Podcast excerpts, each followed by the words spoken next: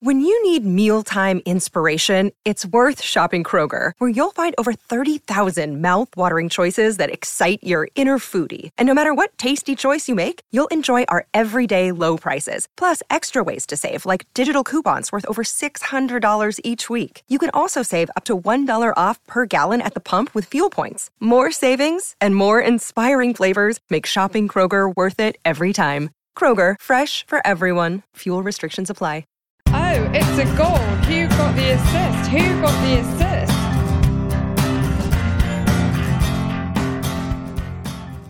Hello, so it's almost time for the new season to begin. FPL managers everywhere are furiously creating and ripping apart team drafts, and we're here with our final pod of pre season to talk unwritten rules of FPL, plus a few other things.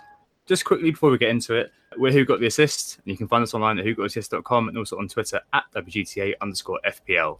We're also on millions of pod websites such as SoundCloud, iTunes, Spotify, Stitcher, you name it, we're probably there. So make sure you're subscribed if you're listening to us and you, you haven't done that yet. I'm joined today by two folk. Uh, the first, of course, is Nick. How you doing, mate? Everything's fine, thank you. Um, we've had our taste of new season um, with the charity and community shield, and now I think we're ready and raring for the season to start. Um, just want to say welcome to all new listeners, and also say if you're a brand new listener, there's free pods out there already that you might find useful, which are A to W of FPL teams, previews, plus our look at the positions in FPL. Cheers, Brozovic. And we're also joined today for this final All Systems Go pod by a world traveller, Spanish football expert, and young blogger nominee. It's the Hibernian tones of FPL Stag. Uh, welcome back to WGTA, mate. Uh, why don't you do a quick intro to remind listeners who you are and how you come to be on our Poké Little podcast this evening? Hey guys, how are you getting on? Lovely to be on again. Um, so yeah, you guys may know me as FPL Stag. I'm uh, an Irish student. I write for Rotoworld. I do a weekly column for them called Stag's Take, where I just wax lyrical about FPL for whatever big debates there are in the community that week and whatever captaincy decisions there are to make. I, I write about that every single game week. And I've met Tom in real life twice, and that's why I find myself on this podcast today. I presume. and we're also doing this great big collaboration at the moment. yeah, thanks, Stag, and. Um, welcome back to the pod from me too. So, on today's pod, uh, we're going to talk about the unwritten rules of FPL, and then for a couple of wider discussion points on the game on the evening of the new campaign kicking off. We figure all the player X versus player Y questions are being covered in depth everywhere. So we wanted to give you something different before talking zombie teams, our All England 11, and a final look at how our teams are as they stand no, I'm sure they're going to change loads by the time the actual deadline arrives. What with all the last minute transfers and whatnot.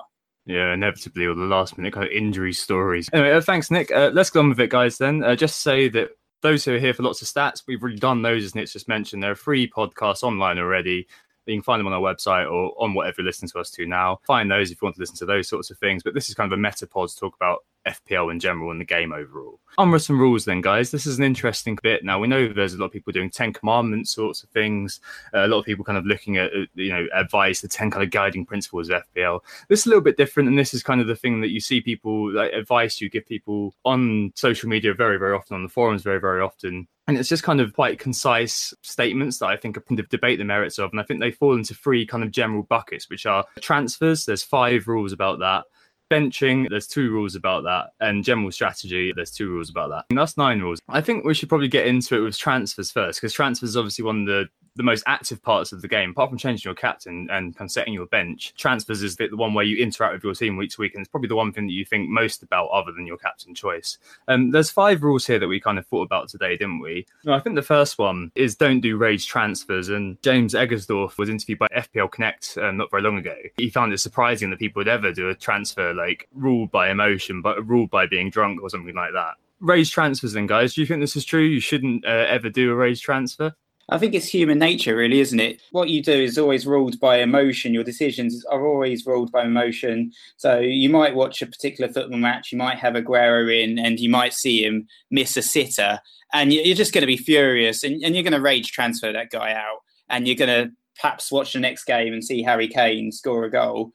And it's, it's tough because you'll forget the fact that you just saw Aguero score a brace against Chelsea, for instance. And if you blanked against Arsenal, you, you rage transfer him out, you're not looking at his six next fixtures, and you might be bringing someone like Harry Kane in without realizing that his fixtures are actually a lot worse than than Aguero's are. And I think that's the that's one of the uh, the risks with FPL. If you let your sort of heart overrule your mind and make an early transfer just just just after just watching a football match and just ping, you know, really really ticked off with uh, with some of the players just because they blanked. Then you don't actually look at the wider picture. Try and take your heart out of FPL and just look at the core facts and, and make the key decisions based on that obviously you need to avoid rage transfers. Like you've laid it out well enough yourself there nick for me not to need to go over it again. But what you can kind of think about to avoid having to make a rage transfer to start is just make sensible decisions with who you've chosen. So that's why your game week one team is so important. Don't put someone in for no reason that you're going to find yourself rage transferring out because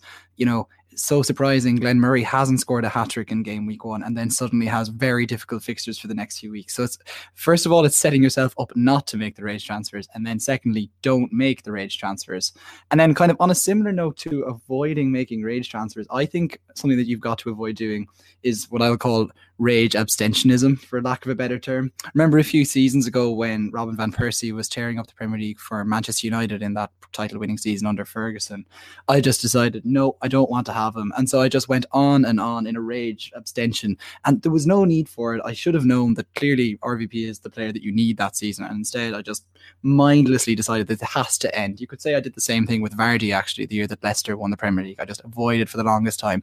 Why? Because I brought in Shinji Okazaki in game week two, thinking that was the right thing to do mental. Uh, I think this is a link to a psychological idea of a gambler's fallacy, which is the idea that people always think that everything is fair inherently, and people think that you know if you are I don't know failing at the at the blackjack table, that eventually the cards are going to turn, and eventually things are going to even themselves out. Of course, that is rationally completely preposterous, and things aren't going to even themselves out. There's like kind of the irrational belief in luck, effectively. I think sometimes the kind of rage abstentionism, we do kind of see that sort of last season with Mo Salah for a few people who kind of made it a thing that they were a Salah dodger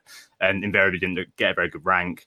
Um, we saw a few years ago, you know, bandwagons like Aaron Ramsey, bandwagons like Josh King, bandwagons like uh, Riyad Mahrez. Uh, those were all kind of areas, weren't they, where people were consciously objecting. Uh, maybe it is a case of kind of, as Nick said, trying to keep your heart out of FPL to some extent and trying to make sure that you're not you're not seeing red when you're making a change. I think that's probably the worst thing. It, I think that invariably it costs you more every time you do a rage transfer. Like last season, for example, um, I was thinking about bringing someone in, and, and often this is actually the case. I was thinking about bringing, I think it was Callum Wilson in. I didn't bring him in. I just kind of thought well, I'm going to play it safe. I'm going to keep with uh, I'm going to keep with the striker that I had. Callum Wilson obviously then went and scored scored two whilst my stri- my striker blanked, and I kind of did the rage transfer straight away. Brought Callum Wilson in, and he, he then proceeded to do nothing over the next two games. And I think one of my midfielders got injured as well, and then like should that should that was the move I should have made. I think that removing a player that you never really had to remove just because of one bad game or just because of one bad instance is really a bad thing. So I think that don't do rage transfers is probably our first unwritten rule today. No, I think it kind of links on quite well with the second one, and they're quite similar points really. Because our second um, unwritten rule is uh, to not make a transfer if a midweek game is to be played, and often um, when you rage transfer, you're not also looking at the uh, the fixtures that are coming up and we talked about this quite a lot last year. We we defined it as the Austin rule actually because of um, because of a certain year, I think it was two years ago now, where we both me and Tom got Charlie Austin in. I think he'd just come off during a brace. He had the run of easy fixtures. He was the guy to get in. Fortunately, Southampton were also in the Europa League that season, and uh, Charlie Austin ended up getting himself injured on that Thursday night uh, meaning that I had to take a minus eight. I think I swapped him out for Benteke, who also proceeded to blank. And uh, yeah, it was just an all round disaster. A few others have called this the Zlatan rule as well, because of um, when Manchester United were also in Europa League. Both him and Marcos Rojo, a few people were also bringing in. Uh, got injured and you're seeing a few minus eights and a few minus 12s as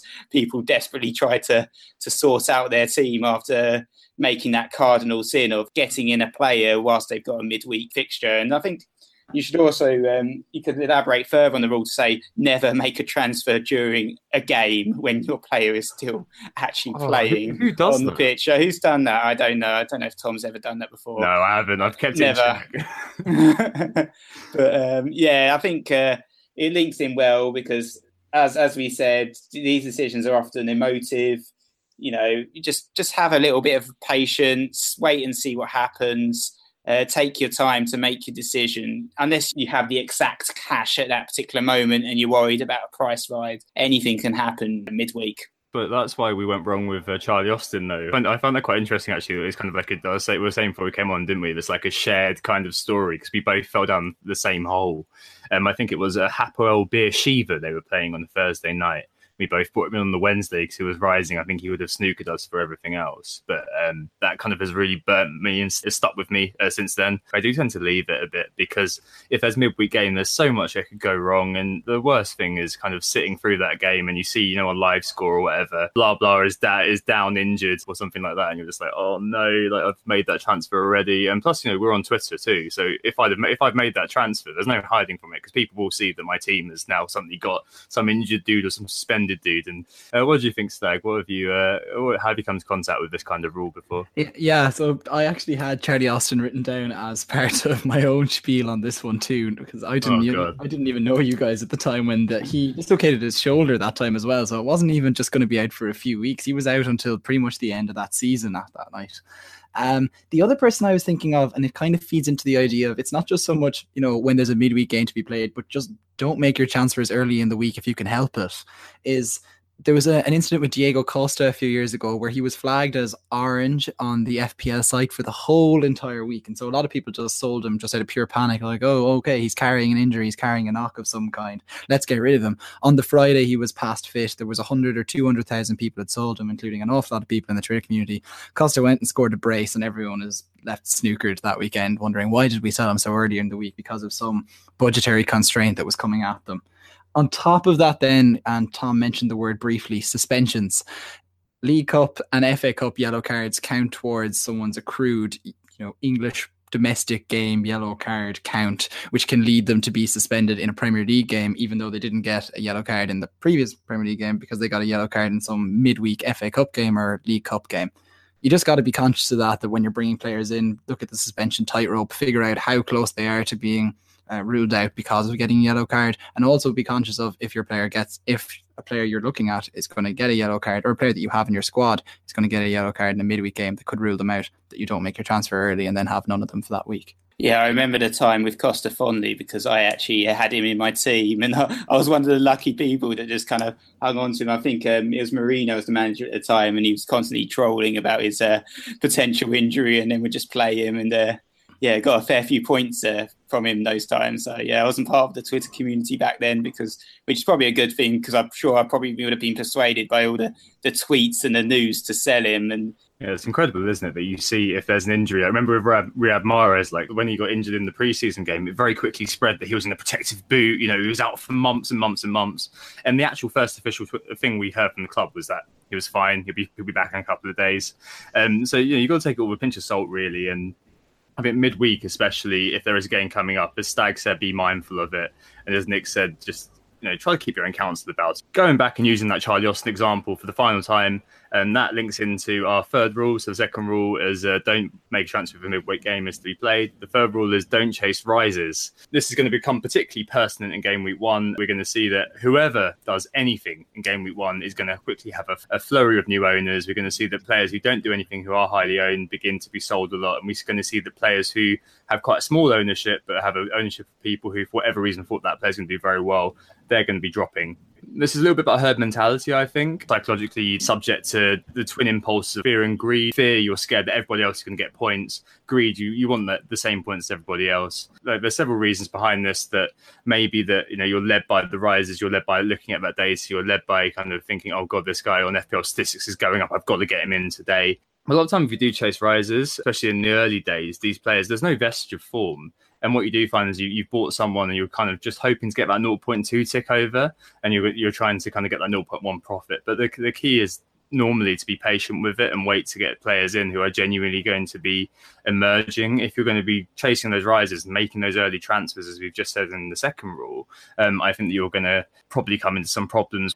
Yeah, I think there's always going to be that player that's going to be starting something after after game week one when um, they, they obviously score like a couple of goals and your player blanks. I used an Aguero Kane example earlier. But last season, I think the, the first major bandwagons were Xhaka and Hegazi after Xhaka. I can't even remember what he did, but it was yeah. he got some attacking returns And immediately everyone was bandwagoning on Xhaka. He was going to have a great season. He was only 5.5. Arsenal had some decent fixtures. He, he became the, the first bandwagon du jour, and I think it's the first price rise as well. Um, and then we'll be talking on market forces. We do this um, every season. Uh, it's one of our regular features where we talk about the price rises. And, and if you're listening to the pods for the first time, um, and next week I'll start talking about a player who's had a uh, 60,000 uh, transfers in already, and then another player's had 60,000 transfers out, and they're both midfielders of a similar price. You're going to start panicking. You're going to sell your midfielder. You're going to buy the one that's rising. And uh, I don't really think that's necessarily the best strategy. It, it, links again with the first two points. Just try and keep a cool head before you chase those rises and, and take those, make those transfers. Check for midweek fixtures.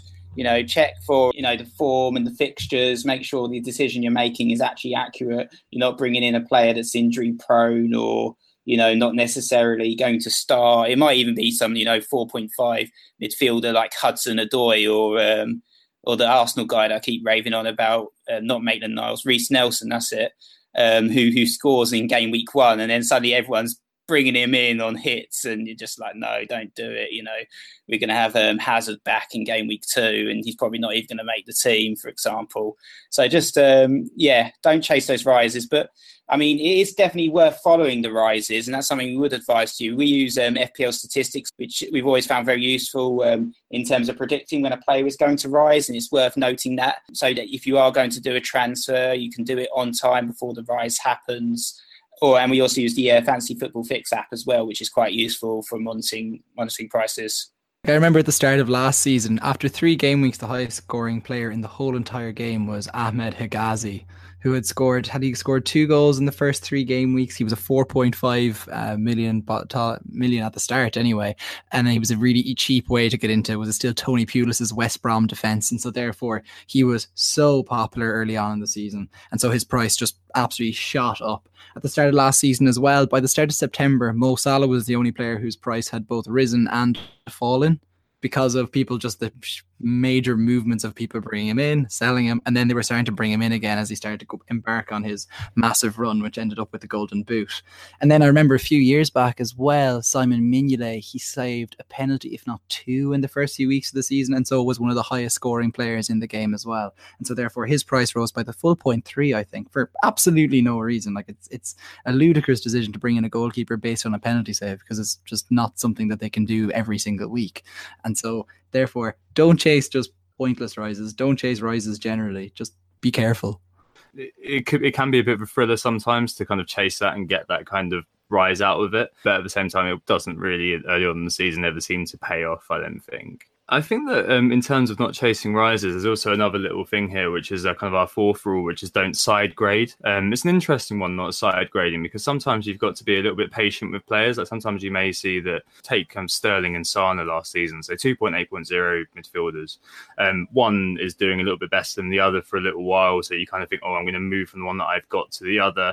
Invariably, whenever you do that, the other one will start scoring. Like the key with it is looking at the underlying stats. If they are performing fairly similarly, then you've got to wait and be patient and wait for your time to come. If you know one player is performing markedly better than the other, so you know you've got um, uh, Riyad Mahrez versus uh, Marc Albrighton kind of thing in 2015-16, obviously by Riyad Mahrez, but in terms of side grading for players, especially in the premium bracket, it, and in the same team, it often isn't worth it. It's often worth just kind of being patient with it. I mean, we're, we're preaching a lot of patience right now, I'm aware, which, which may well uh, fall flat in his face when the season starts and we all kind of think, oh my God, what am I going to do? I'm missing this guy.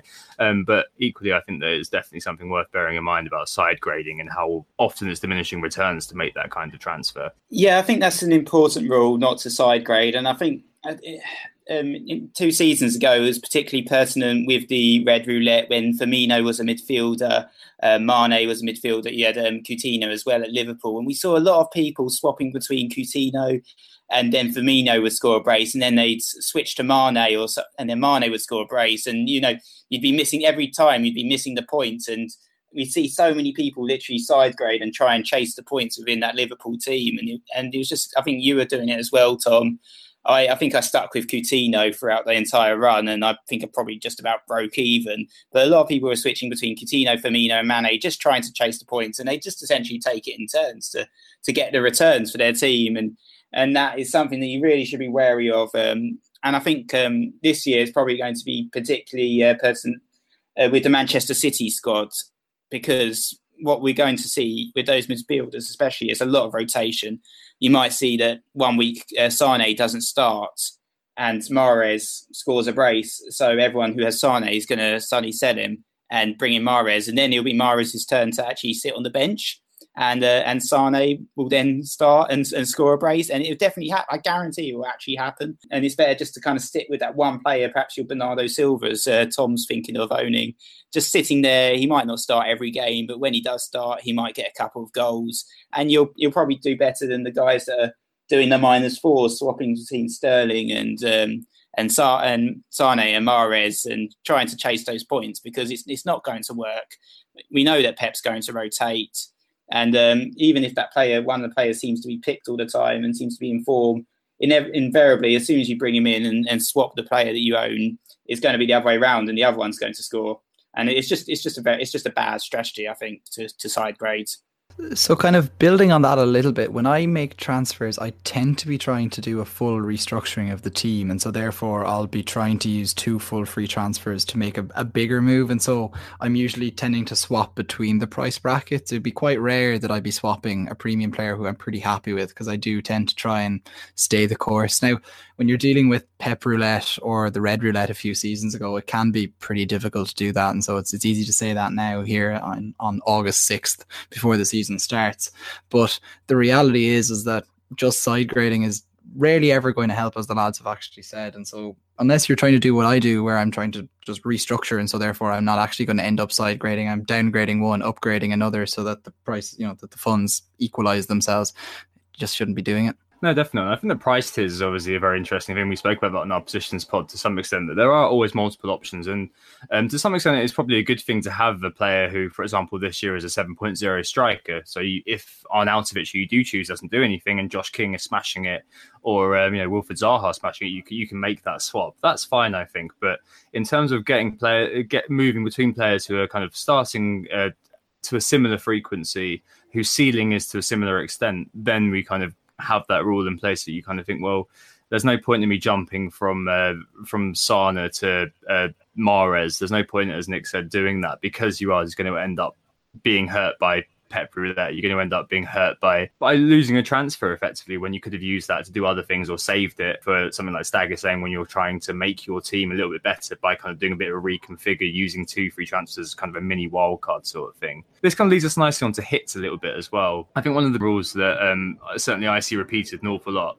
is don't take a minus four for a defender. I mean, this could easily be don't take a minus four generally. because a lot of people don't believe in hits. Um, there's quite a few examples of players who take minimal hits throughout the season. I think FPL Heisenberg was one of those last season on Twitter. Not taking minus four for a defender is particularly person. I think in terms of this, this is kind of saying as part of that transfer, you're getting in a defender who you are going to try to play and you're hoping for returns of them. Obviously, if you're kind of getting a, you know, a 4.0 enabler plus getting a better player in for two kind of medium priced players, then perhaps perhaps there's an argument that that's okay if the defender's going to rot on your bench. Generally, with defenders, I mean, defenders are the least likely to score points, attacking points, that is. Their likeliest kind of output is clean sheets. But if you really think about it, if you're taking a minus four, um, you need that clean sheets to get you to zero. So the clean sheet gives you four, and minus four, you wipe that out, you get zero. You do, you get two appearance points on top of that. If assuming they play 90 minutes, that takes you to two points, which is what you probably would have had anyway, unless there was an injury or a suspension or something. And realistically, you need seven points from any player you bring in to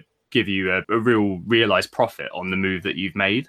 And I think that's something which gets overlooked sometimes. I mean, people do kind of have an underlying assumption that I'm doing swapping the old for the new. You know, it's it's the um, psychological idea of the novelty effect, which is where you value new things more than you value old things. It's completely true for FPL managers. We look at the, the next flavor of the month. We see it in the market forces. There's a, as we mentioned with the Xhaka and Hegazi examples, there is some guy who suddenly looks like the business.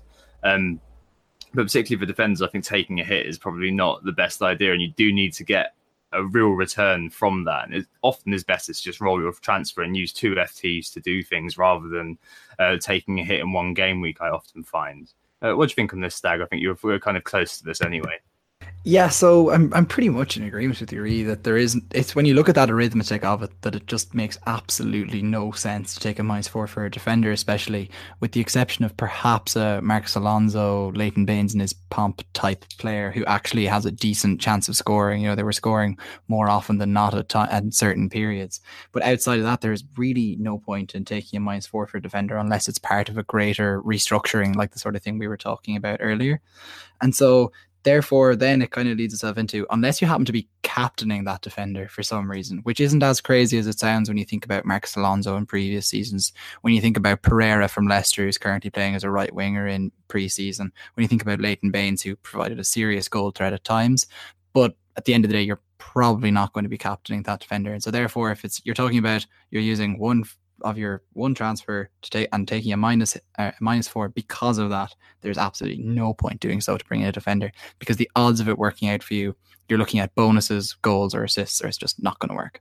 I think if you start taking hits for defenders, minus fours, minus eights, you just got to take a look at that man in the mirror and just think, what, what the hell are you doing? You know, there's just uh, there's much better strategies out there. You need a clean sheet and an attacking return essentially to break even. If your team um, actually concedes two goals as well, then you could end up with just a one point, and then you're just going to end up in in negative equity. So I think uh, I think that's a very good rule there, um, not to take hits for defenders if you're going to take hits, it's got to be for you know a guy who can bring you multiple attacking returns. You know your premium midfielders, your premium forwards, but not for um, a cheaper asset. It's just not worth it. We've been saying in our points per value and value for money stuff this preseason that um, the defenders are the most uh, value for money. They're probably kind of thinking, "What about us?" Like we've we've kind of backed you on this. Uh, you're telling us not to take hits for these players. Obviously, a hit sometimes you can kind of think of it as like a deposit and you're trying to kind of make those points back over time.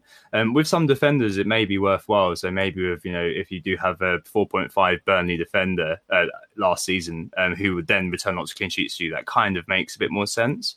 Um, but on a kind of a game week level, an isolated game week level, you often tend to be shooting yourself in the foot a little bit doing that, and does often seem to be better to just wait until you've got two free transfers unless it's absolutely imminent you've got an injury or suspension or something.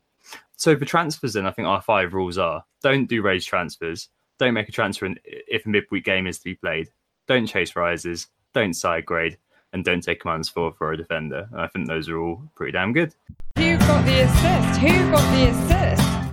Let's move on to benching. There's only two here, and they're always kind of quite useful. The first one is to set your bench properly. This is very important, actually. I see many teams on Twitter. I'm sent many teams by my friends, indeed of my colleagues. His team was great, but his bench had, you know, the 4.5 striker first, and the 5.0 midfielder second, and he had Zaha as his third bench. Hadn't really thought about it. The bench is easily something that you just miss but it's very very important because th- that is the, the first bench player is the player that you're relying on to come through. Linked to this set your vice captain. Don't leave it on wherever it was. Last season for example i had captain eden hazard for the game that he was rested over christmas I vice Mo who then scored two goals, and I got those vice points. And people go like, "Oh, it's lucky, it's lucky." It's not because you've you've set your vice captain to pick up if your def- if your captain doesn't show up. And it's the same with the first bencher. You've got to make sure you set that right. The second bencher, you've got to make sure you set that right. You've got your dross on the third. I remember when Sadio Mane was at Southampton in his final uh, season, he scored the quickest hat trick in FPL history. Um, admittedly, I wasn't playing that seriously, um, but I had him as my second bench. So I had a someone who had a hat trick.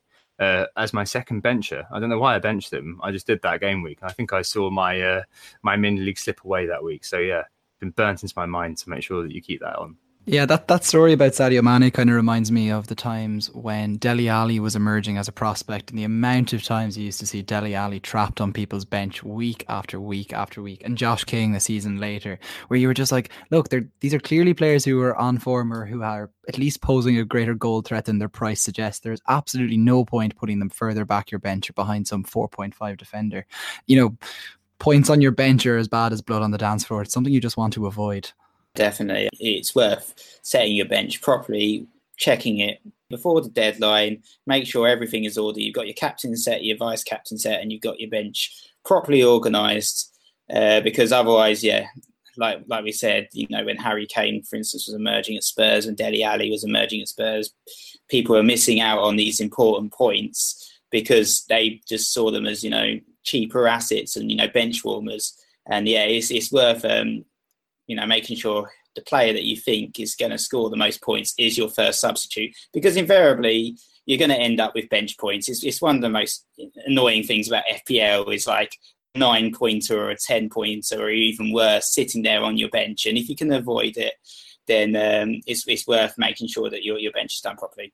I mean, invariably it's going to happen. But if, for example, you're doing something, and we spoke about rotation a minute ago, if you're like me betting on Bernardo Silva early doors, it's always very useful to make sure you've got your player who you think is going to be playing 90 minutes first on your bench. If you've got a Tom Cairney or something like that who's um, designed to come on uh, for Bernardo Silva, make sure you've got that set up because invariably, I think this season more than any, we're going to speak about, about this in a little bit. You're going to see a lot more rotation. And I think that this year is going to be very important to make sure that you've just got these basics covered. Uh, it only takes a second, but if you miss it, you may miss out on some points. Slight link to this. Uh, it's an interesting one. It's don't bench your premium assets. Uh, is one from Goops. This is born out of the fact that I had and uh Con had, and I've seen several people on uh, Twitter actually have. They've got Mendy in their team, but he's benched for game week one because they've got Aguero and they've got Mahrez or they've got Bernardo Silva and uh, something like that, and they've got Wan-Bissaka on instead. And uh, I think it was pointed out that you're probably right, isn't it? That you, you should never be benching uh, an asset that expensive. It's the same in some ways that people are saying, right, I'm going to have DDG and I'm going to not play him in difficult games. I'm going to play a 4.5 keeper. That makes no sense to me. I mean, the, these players these uh, are designed to play these sorts of big games, like for example, last season against Arsenal, David De Gea uh, on his own got eight points, I think it was, compared to the rest of the defence getting zilch. So it's one of those where I, I, think if you do have premium assets, you've got to pay them week in, week out and expect something from them week, week in, week out because that's what you pay for and that's where you get your value for money. Don't be too afraid of the big games and try not to bench your premium assets, basically. Yeah, like for me, it's it's definitely not a case of Neverland though with not benching your premiums. I can see a time when you should do it in that it's it's acceptable to do so in a case where you've got a player who's suspended for one game, for or who has an injury that is clearly short term, where they'll be back a week later. For me, last season, I got a bit impatient about it, and I decided, no, I am not going to bench Mo Salah for one week. Instead, I'm going to sell him this random week at Christmas where he was had some sort of knock. I think he might have missed two games in the end, not oh. one.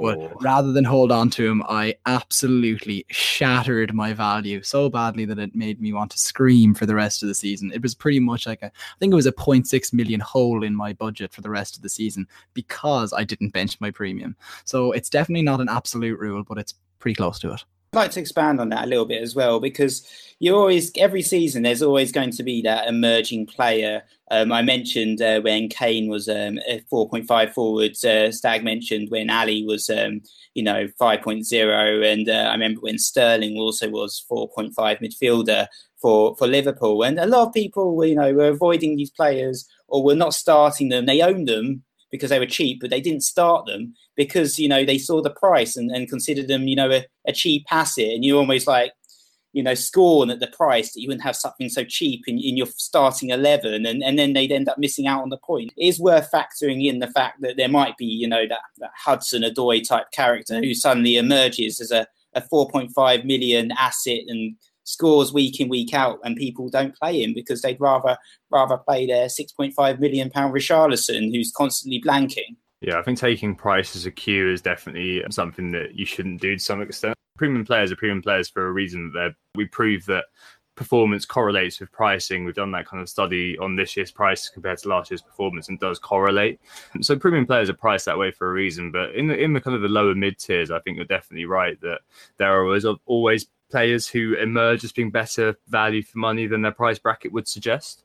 And it's always better to keep that in mind and not be led by the price and not think, oh, just because this guy is six million, the other guy is four point five million, I should be playing the six million. If anything, you should be selling the six million and playing the four point five if that sort of player emerges. So yeah, benching, set your bench properly and don't bench premium assets unless they've got a massive price rise and you're going to be destroying your value by selling them on moving on to the final kind of couple of rules. The first one is one that we're going to just speak very, very briefly about because we're to, we've got a little section on it. But it's avoid rotation risk players, and this is one that I'm not too sure that we're all going to subscribe to. But this might be one which is changing, but it has been one of those kind of classic rules that people have always said: avoid the guys who are looking like they're rotatable, get in the solid assets.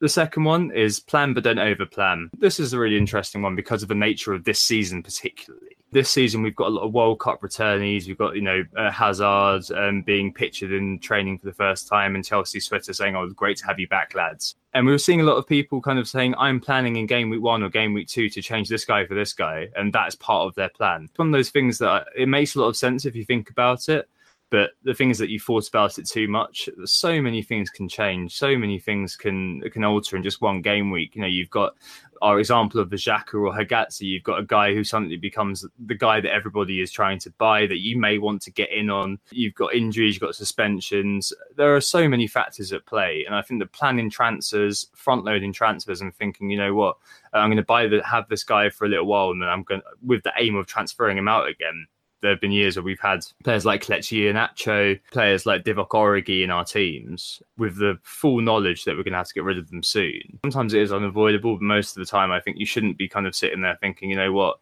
in three weeks I'm going to be moving this guy and doing that and doing this. I mean, I love making intricate plans as much as the next FPL nerd, but I often think that that actually isn't the best strategy. And often we need to just kind of have a very short focus on what's going on and probably not have transfers as being part of that short focus. It's more about what our team can actually do. Because I think it can be a bad, really bad to just have that kind of plan in place that you're kind of doggedly sticking to in terms of making a transfer a little bit further down the line. Yeah, I think you make a decent point there about those sort of substitute forwards that always seem to be a massive trap. We've seen it with most of the uh, top teams that they're substitute forward. Um, you think they're going to start and have a run of good fixtures, you're going to bring them in. and you know, the likes of Michy uh, Batshuayi at Chelsea, for instance, or uh, Fernando Llorente at Spurs, or Vincent Janssen even. I remember popping up in teams at one point when Harry Kane was injured a few seasons back. Oh. Invariably, it's, it's always uh, it's always Son that ends up starting as the number nine, or you know Eden Hazard, and uh, those uh, substitute strikers don't even turn up, and you, you, plan on owning them for a few game weeks, thinking you're going to catch some. Uh, easy points against some, you know, tasty fixtures, and those players don't even turn up and play. And yeah, I think that's I think that's an important rule as part of general strategy to not overplan, don't look too far into the future. Don't think, oh, I'm going to own this player for two weeks and then I'm going to sell him for this player and I'm going to bring in this midfielder um, as well on a minus four because it's, it's not going to work out that way. You're going to bring in a player. Um, then another player is going to come back from injury, so he's going to be dropped, and then you're going to have an injury for a defender, or you're you know, your midf- one of your midfielders gets sent off, and, and you're going to end up having to take minus eights or minus twelves just to get your team back into the shape um, you're expecting. Look at the fixtures, look at the next five fixtures, and have have an idea of what you're going to do, but don't set it in stone and don't start trying to do the maths in terms of the money as well, because it's just not going to work out that way. Yeah, kind of building on what Nick said, it's really just about being flexible. Like you can't just build this plan and just say, "Don't matter to me. I'm just going to follow this no matter what." You just have to really be able to understand that. Okay, if some midfielder or striker goes on a massive run, and yet you want to hold on to, let's say they're a premium player, a Harry Kane type, he hasn't been informed for a few weeks, but you need to hold on to your Sergio Aguero and your Mo Salah in midfield, and so therefore this great intricate plan that you'd laid out for the next six game weeks is just going to have to be torn apart as you sell two premium defenders and a mid-price midfielder to try and fund a move up from like a you know a Wilfried Zaha type 7.0 striker to Harry Kane. So at the end of the day, your your great big intricate plan is going to be affected by so many things happening to your own players and players coming into vogue outside of your team that you just need to get. So there's just no point being too big on plans. But that said, you do need to be aware what's coming up in the next two to three game weeks for all of your players because that's where you know that's where planning comes in into FPL. But eight game weeks ahead, I've heard people talking about for their game week one team. There's, there's just absolutely no point. There's going to be so many changes to teams based on what we think. Like Tom and I at the moment are trying to work out predicted 11s for all of the 20 teams in the league. And the fact of the matter is, is that like if a player has three bad games, they're going to be out of the team. And you know all that great intricate plan that you made because Bernardo is an absolutely nailed on left back at Brighton are just going to fall apart. Yeah, exactly. And stuff like you know trying to work out what the Watford team is going to be in eight weeks' time should just be a reductio ad absurdum argument for why you shouldn't make too many plans. Um, but yeah, that's very interesting, guys. So I mean, overall, I think we, we do have a few very good rules there. Uh, we're going to talk about one in detail just after the break, but just run through them again. Now, don't do rage transfers don't be silly. Don't get angry. Don't get drunk. Make a change. uninstall FPL if you're going to be that kind of guy. Uninstall your apps. Just just don't go on FPL if you, if you're going to be drinking and maybe make stupid decisions. Do other things instead. Don't make a transfer if there's midweek games to be played. Don't be like me and Nick. Don't have a crop Charlie Austin have to take a minus eight. Don't chase rises. It's all very good having 0.1 million more in the bank, but having 12 more points in the bank is probably a lot better. Don't side grade. Try to be a bit patient take minus four for a defender, set your bench properly, don't bench premium assets, avoid rotation risk players, maybe, and plan but don't overplan. Uh, we're going to take a break there and we're going to delve in a little bit more into the idea of avoiding rotation risk players and what rotation means. Who got the assist? Who got the assist? So we're back and we're going to talk about the general rule of avoiding rotation players because I think that this is something which is going to change a little bit this year. It's almost like we're moving towards a bit of a squad led future. With the strengthening of the top six and many teams now with two great players in every position, we're kind of wondering has the balance started to shift towards a game where you have to have 14 or so players rather than the 11 on the pitch and a bare minimum bench? If you take Book 8's example, he was someone who wrote on Reddit recently. For as long as I've been playing FPL, the successful team structure is as follows. You identify with nailed on players, you invest in the best value uh, mix amongst the weekly you know, bucket players at the, at the bottom in the mid tier, and you distribute your value across everything. In terms of your bench, you use that to kind of just have players who are going to get one or two points. But with squad depth becoming the thin and players becoming rotatable, have we been conditioned to think that because a player is rotatable, we shouldn't be buying him in? We're seeing this with Bernardo Silva at the moment. I mentioned him on the last pod that he did go on to do something in the Community Shield and suddenly became the darling of many people's teams. Despite that fact, we know that he's going to be rotated. He's not going to play every game. But my gambit is that in the games that he does play, he's going to return me points that are commensurate to somebody of the same value, 7.5, who plays every game because of how good Man City's fixtures are. Um, FPL guidance also noted this, um, for example, several times to have cash on the bench to make sure that it's a good idea to have these players who can come in as an insurance policy of decent quality rather than having a Phil Billing coming in or something like that. So this is an interesting one, guys, and I think it's just worth talking about quickly in terms of how the game's going to progress going forward. I mean, are you anticipating that rotations become more of a big thing, or are you unbreakable in the fact that you're always going to be sticking to having players who aren't going to be rotating no matter what. I think this is something that you have to be very wary of if you're going to go down this path of having players that are rotatable in your team and just try and avoid if you are going to go for a pun like Bernardo Silva, just make sure that you have some talismans in your team that you know are going to start and play week in, week out, because you don't want to be in that situation where you've only got 10 men turning up um, and you're missing two of your most expensive assets.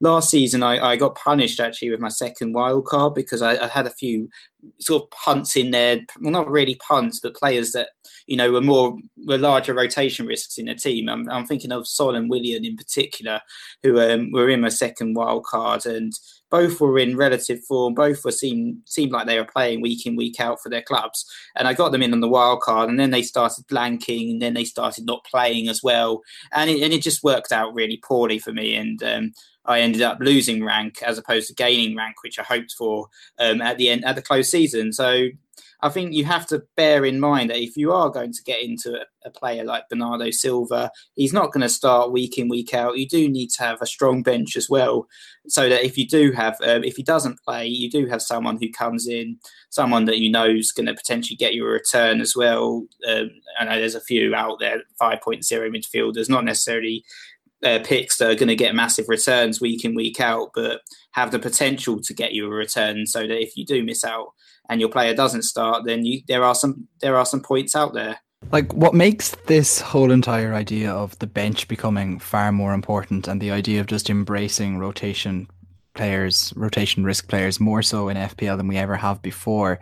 So, what makes it so pertinent, I guess, is the changes that have come in football in the last few years. So, what we now has we've got six very strong teams in the top six who are competing for four Champions League qualification spots.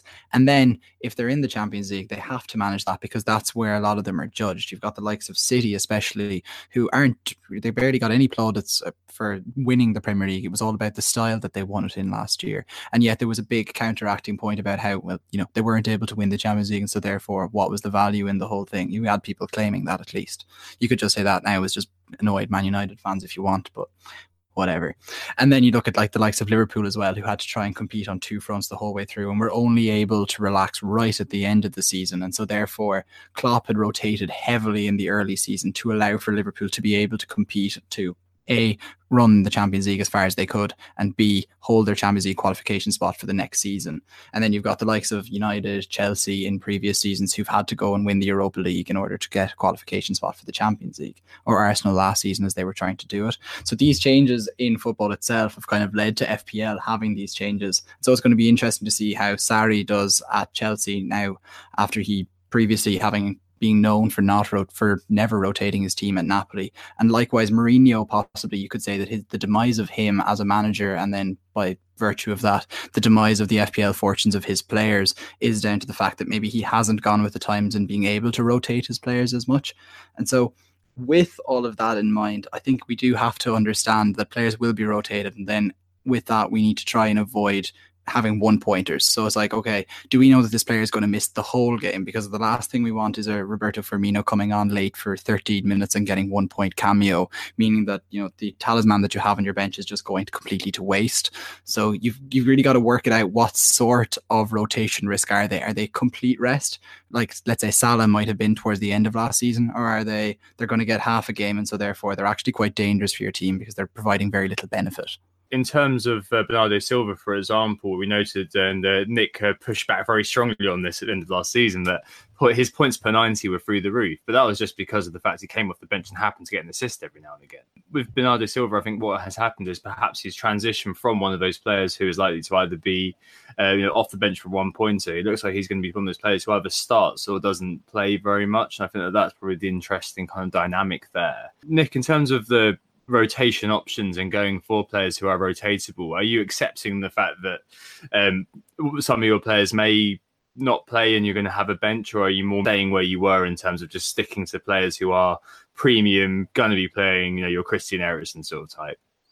Well, I think the thing about these sort of FPL rules, I guess they're very rarely black or white. The the game is constantly evolving, and as Stag mentioned, you know there are six big teams out there with you know massive squads, and you're going to see rotation in pretty much all the positions at those teams. So it's something you do have to factor in into your sides. For instance, you know I've actually got you know Ben Davies in my team, and and Pochettino is very famous for the fact that he likes to rotate the fullbacks. And you know, one week you might see Trippier and Davies play, the next week it might be Aurier and Rose, and that is something that you have to bear in mind with those Spurs fullbacks. I'm hoping that the Ben Davies punt pays off for me because of the fact that um, Danny Rose seems to be, be out of favour with Pochettino. He's also been involved in the World Cup, so won't necessarily be as fit as Ben Davies, who's played a full pre-season.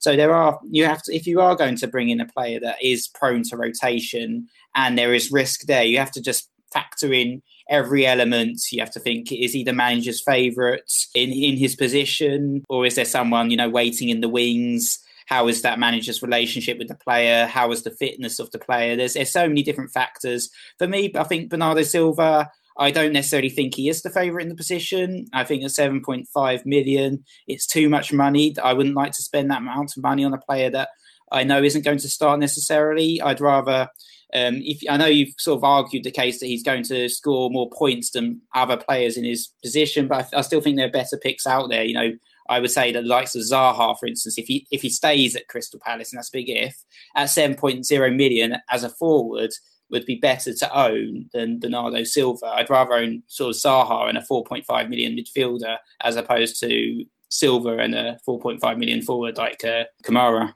I think the interesting thing here is those fixtures. Like with Bernardo Silva, I'm you know I'm playing against Arsenal, hoping that off the back of the Community Shield it was okay. Um, but then he's got such good fixtures in two and seven, where they play you know the promoted teams last season and the season before, all in the space of the same.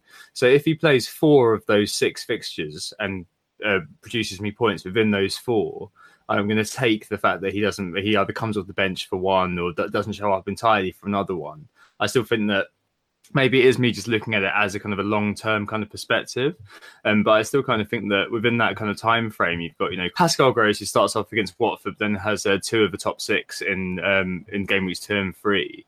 Um, it, it, it's almost the case that you're kind of looking at it and thinking, well, over the course of that time, who's going to score me more points, despite the fact there's rotation, I still think that Bernardo Silva is going to prove good value for money.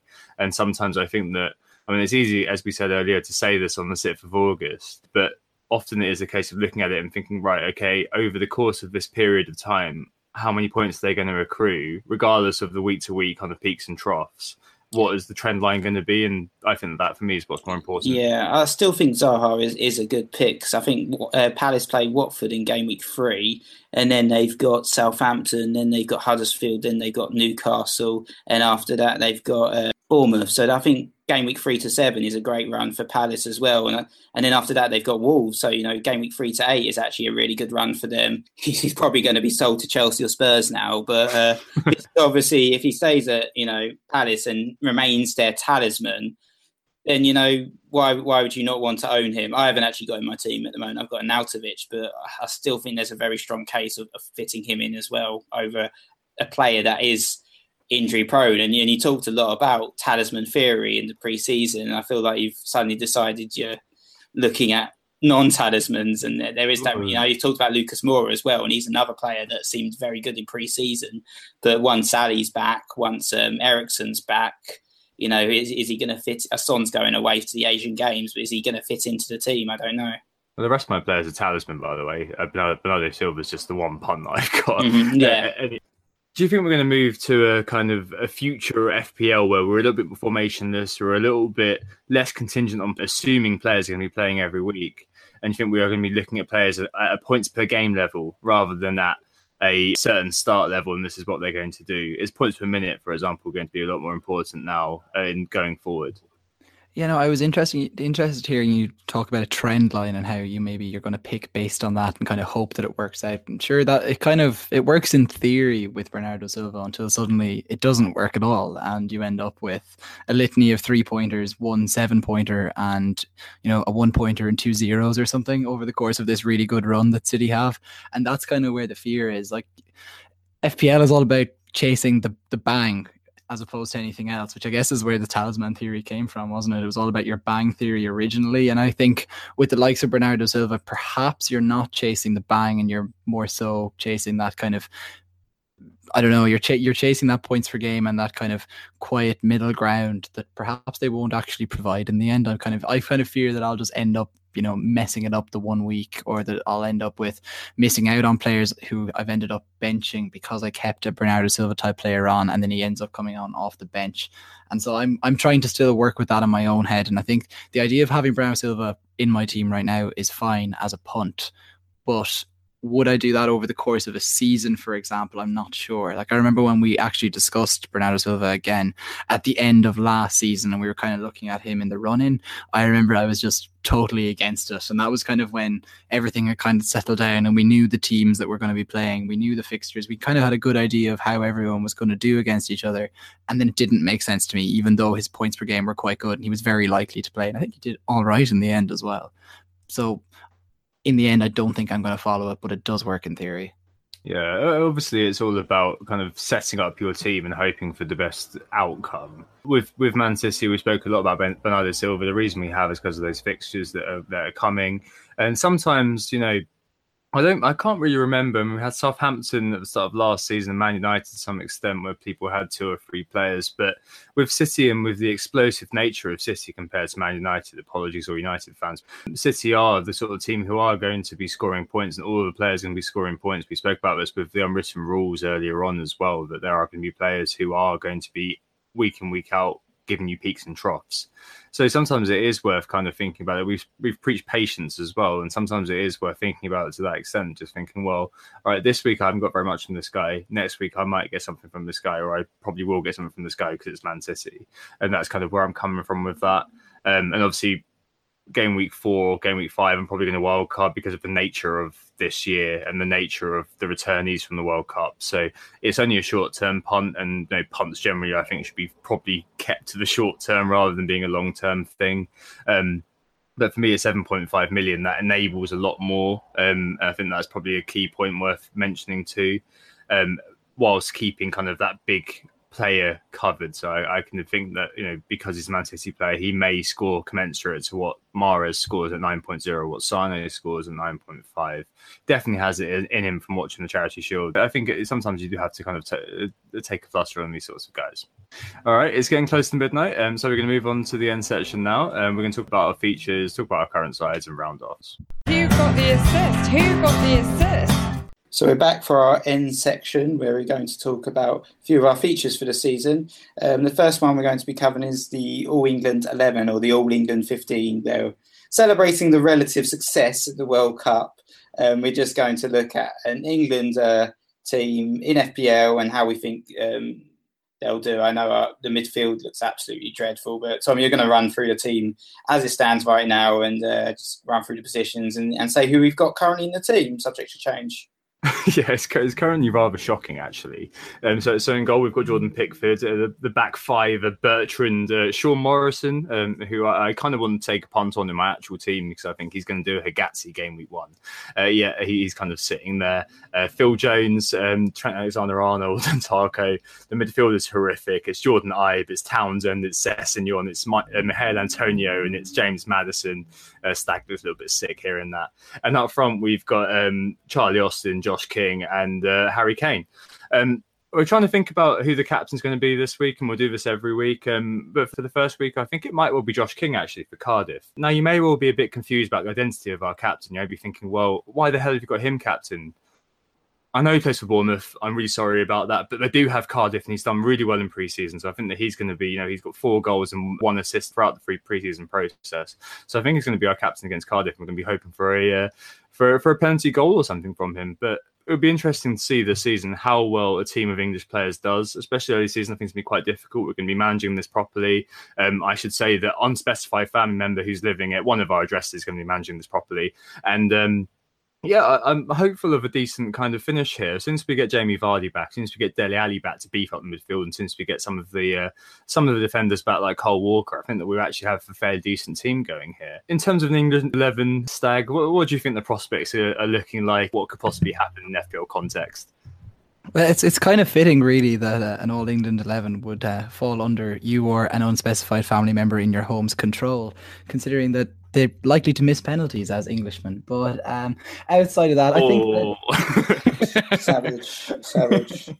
No, I, I think there's um there's some real talent there amongst the English players in the Premier League. But as you say, it is unfortunate that because England did well, unfortunate in a way that because England went so far in the World Cup, there is a, a slight dearth of decent midfielders as it stands right now. Like you, you are fortunate that you have Manchester United Academy uh, graduate Josh King in there to help your team, but yeah, it, it's really going to be relying on the defense. I think. I think though this All England eleven will outperform expectations. Though it will outperform any sort of Irish eleven in the Premier League. That's for certain. I can say that. Yeah, you have what four longs, two Murphys, no, Murphys are English, aren't they? Just, just one McCarthy. Uh, two McCarthy's. One hoping Jonathan Walters makes the odd appearance here and there. if, if, he hasn't retired yet already, I don't even know if he has or not. Is he still playing? still there. Burnley or wherever he is. yeah. Uh, okay. Well, no, I think it'll be an interesting experiment. I don't think anyone's actually done it before, even though you kind of see people making like. Um, it's worth mentioning that um, Joe Hint's chief has also kind of uh, speculatively put together an England team. Yeah, I'm sure he'll be watching with great interest. Moving on to the Zombie League, then uh, the Zombie League this year, um, we, are starting this as a replacement for uh, one of the other features last year, which was Nyon Watch. The Zombie League is an interesting one. This is basically the idea that you create a ghost ship team game week one, don't do anything afterwards, and by the way, this does not mean you can do a bench boost with triple captain game week one. I will kick you if you do that. And um, this is our team, which has no chips, no transfers, no captaincy changes. Um, the league code is 280-665-58277. And again, it's worth mentioning that you need to have a football uninterested friend, parent, child, significant other dog, fish, whatever, who lives at your house doing it because you're only allowed one account as an individual, but households unlimited. Thank you so much, people who have sent through their zombie teams already. It's an interesting setup, I think, actually, because to some extent it's about anticipating what's going to happen throughout the course of the season and making sure you've got a decent 11. It's almost the case that when you're doing it, you don't stop until you get enough of those players who are going to keep playing every single game. You know, your Jack Cork, your Zankers, and those sorts of guys are the guys who should be on the bench. But I think the key question here is Mo Salah or no Salah. Well, maybe in the actual game itself, we've all agreed that probably is most. But I think for the zombie team, it is no Salah. Like for me, I haven't got a I haven't got Salah in my zombie team because I've spread it out a little bit and that kind of means that I've got kind of a greater quality of squad to get me. I think it's going to be 50 points per game week for 38 weeks is going to be enough to see me be fairly competitive in that zombie league. With the captain being on Aubameyang actually, because I think he's, he's kind of the, the explosive kind of player. Um, how are you guys approaching your zombie teams? So at the moment, actually, I've decided to go for a slightly different approach. I'm going to go for the. I'm going to go for five at the back for my for my zombie team as the starting shocker, eleven. Shocker. I thought. I thought, why not? You know, I'll follow the mantra and just and go big at the back, but extremely big with five uh, premium esque uh, defenders. So in, in goal, uh, I've gone for Matty Ryan and uh, and Button as the cover. Um, I know that you know we've talked about how 4.5 goalkeepers, 4.9 million goalkeepers are often you know best points for value within the Premier League. So I thought you know try and spread the value more evenly. I'll go for a cheap goalkeeper. But um, in defence at the moment, I've currently got Vertonghen. I've got uh, David Luiz or SSB as we've started calling him in our Slack channel. Um, for Sideshow Bob, if you're wondering. I've also got a Manchester United defender. At the moment, it's Bailly, but that might be subject to change depending on what happens in the next few days. I've got Benjamin Mendy, and finally, I've got Michael Keane, who's, who's not my cover. He's um, actually in the starting 11 and says that I'm the one. But um, in midfield, I've got Salah. So I have gone for Mo Salah um, as my captain. I've also got Mahrez and I've got Jota. And um, I'm benching at the moment Knockaert Depoitre and Masuaku as my free bench uh, players. But up front, I've got Harry Kane. So I've managed to fit in Kane and Salah, who are going to be the big scorers. And I've also got Arnautovic in there up front. So I've, I've, gone for a mixture of talisman, but I've also got some people on the bench that can come on who are likely to play for their teams as well, like Depoitre uh, for Huddersfield. That if one of my players doesn't start, because um, I've gone for mostly sure starters. But if someone doesn't turn up or someone gets injured, there are some players that might get some attacking returns that can come off the bench as well. So I'm still in kind of the throngs of drafting my team, so it wouldn't be fair to share the mess that I have on my hands right now. But what instead I would say is that what I'm trying to do is a avoid injury-prone players, and b I'm going to just try and avoid uh, players who pick up yellow cards because I just don't like them anyway. And then I'm just going to spread, and I'm going to go no Salah, and I'm going to spread myself across the top six teams in a bid to try and benefit from whichever one of them happens to do well. I'll triple up on City. I'm going to triple up on Liverpool, on Liverpool, and put a spine through my team outside of that, I'll just have a wishy washy mess of a few other top six team players and Pascal Gross. That'll be pretty much the plan for my team. Yeah, Pascal Gross is nailed on, isn't he? He's my vice captain. I think um, setting the captain and vice captain to be very, very important. There's nothing worse than in, in this sort of zombie league situation. All of our uh, month of having a zombie team, there's nothing worse I anticipate of having both your captain and vice captain injured throughout the course of the season. Of course, if you do change it, I will kick you. Um, but yeah, very interesting, and hopefully that should be something that we should be covering throughout the course of this season. Hopefully, it'll be something that will be interesting to cover over the course of the season. And for the top ten, we have made which say say I survived the WGTA apocalypse. Thanks to Uncle Marco for putting that together. Right, and I guess the final thing to talk about is current sides. A massive caveat is that these are probably going to change completely. I mean, 14 of my players, 87 million of my budget is probably going to be changing throughout the course of this week. I think I've gotten to the point now where I'm quite kind of settled with what I've got. I've followed Nick's mantra. I've completely uh, decided to start listening to him this year um, after a year of ignoring him last year and getting my ass kicked. So um, I've got you know De Gea, I've got Mendy, Robertson, and Davies as, as my uh, back four, which is absolutely ridiculous. I've never thought I'd have it, but I've been swayed by the value arguments. Check out our points per cost stuff; it's very compelling. In midfield, I've got uh, Mo Salah, obviously, Jota, Bernardo Silva, Mahrez, and Cairney, and up front I've got Aubameyang and Arnautovic with a 4.5 Kamara, a 4.5 defender, and 4.0 Wan-Bissaka, and 4.0 a goalkeeper. So yeah, in a 4-4-2 slash 3-5-2 kind of adaptive formation. I think I'll, I'll, kind of stick to that. And This could all change, of course, for press conferences or something. Pep Guardiola could decide doesn't like Bernardo Silva anymore. But I think that at the moment, that's kind of where I'm going with with my team. And I think that um, I think in ter- in terms of setting up my team to correspond with, with what we found in the preseason um, is going to be where I'll go with that. Stag, what's your team looking like right now? Have you even started looking at it? No, yeah, I've very much started looking at it really only over the last seven days. I consciously tried to avoid looking at the FPL website before that, except when I got my team ID of 49. That was about the only visit I made in July, I think. Um, so right now, originally I had uh, David De Gea nailed on in goals, and then I decided no, Manchester United are terrible, and I've just got rid of all of my Man United players. I once had twi- I once had two. I had Juan Mata and David De Gea. I've now gone for subject to extreme change, Ben Foster and Rui Patricio in goals. So just a, a not so rotating, just two options, two starting goalkeepers at the back. Because I'm probably going to wildcard after about four weeks anyway. In defence, then I've just tried to to uh, reap the rewards from two of the better defenses in the league. So I've got Benjamin Mendy and Andy Robertson.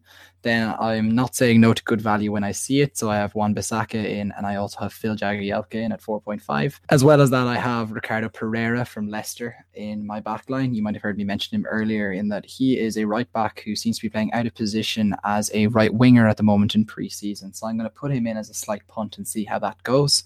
In my midfield, it has Salah, and then after that, it's pretty cheap, kind of in that 5 to 7.5 million bracket. I do have Bernardo Silva and then I have Pedro Pereira from Watford and Tom Cairney. And then up front, I have Lacazette, Aguero after his Community Shield, and Arnautovic, who has had a brilliant preseason and pretty hard to ignore. Oh, you've gone for three four three. Interesting, interesting. Uh, hopefully, that's going to prove itself to be passe, and uh, you're yesterday's man. But I'm guessing you're probably going to outscore me, aren't you? Let's fair, let's be fair. um, so, so Nick, we come to you finally. Um, I've been posting my team all over the interwebs. Everyone knows my team, but you, have been keeping it fairly close to your chest. I think I saw it once a few days ago. You were saying that Michael Keane was going to be your your Everton man. No, Michael Keane's not my cover. Got uh, Gylfi Sigurdsson actually as my Everton cover in midfield. But um, to run through my team there, I've got um, in goal, Rui Patricio is going to be my goalkeeper of choice, I think, for hopefully most of the season at 4.5 million. I think he's um, a particularly good value pick. Uh, so I've gone for him, like you, Stag. Um, and I've also got um, Ben Hamer, though, as my uh, second choice goalkeeper. It'll be the bench warmer there. Um, in defence, it's Ben Davies, um, Robertson, Van Aanholt, Mendy, and uh, Wan Bissaka, who seems to be in most people's teams at the moment. Midfield, I've got Mahrez, uh, Salah, um, the aforementioned Gylfi Sigurdsson, uh, Diego Jota, and, and, Tom Cairney. And up front, I've gone for Aguero, um, and I had him in my team before the Community Shield, which probably means he's going to blank now, of course. Um, I've gone for not Chris Kamara, as we like to call him, and um, Arnautovic. Uh, so it's most likely in week game week one going to be uh, Wan-Bissaka, Cairney, and Kamara as, as, my sort of bench options. Um, to appear as and when. I haven't figured out actually which order I'm going to put them in at the moment. There's um, one that might be Wan-Bissaka that is the first choice, but I haven't quite decided on that one. So it's something for me to think about. But yeah, that's that's my team, and uh, might you know as I said, subject to change, might uh, might completely change depending on what happens in the next few days yeah, I'm looking forward to seeing who emerges as the as the as the kind of the last must have. We're already seeing Josh King getting a lot of uh, a lot of coverage with the Englishman um, having done pretty well in preseason. A lot of people kind of saying, yeah, he's he's forcing his way into us our thinking, as FFS said. But interesting to see how how the template will form. But yeah, very very interesting. Um, hopefully it's not Heartbreak Hotel in terms of the teams that we've chosen for the upcoming game week one. We'll be back off game week one for our first pod of the season. That will be on Monday because I'm going on a balloon ride on Tuesday, so we can't can't do we can't do Monday night, so it'll be on a Sunday record and uh, and publish. So hopefully that'll be good for everybody. Just to reiterate who we are, we are Who Got the Assist. You can find us online at whogotassist.com. You can find us on Twitter at WTA underscore FPL. Yep, our league codes are 516 441 for our main league and 280 665 58277 for our zombie league. There's a theme um, to each pod as well. Um, we've dropped some references in, as always. You may have picked up on a few, you know, dodgy phrases here and there. But what was the theme last week, Tom? And who got it? Uh, last week it, it was Quentin Tarantino movies, and it was got by James Drury of the uh, Fancy Football Surgery Pod. We've been joined today by FPL Stag. Thanks very much for your time. Thanks very much for having me on, guys. And as I mentioned, we're back next week for the first real pod of the season. Good luck to all listeners for game week one. Don't get too upset if you don't do very well. It's a long, hard season ahead. It's a marathon, not a sprint. And hopefully by the very end, we'll have assisted you all the way through the season. Thanks, guys. Cheers, guys. Bye. Bye. Oh, it's a goal. Who got the assist? Who got the assist?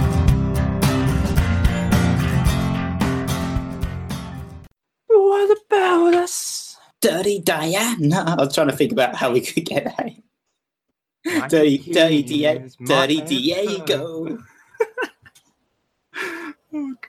Sports Social Podcast Network.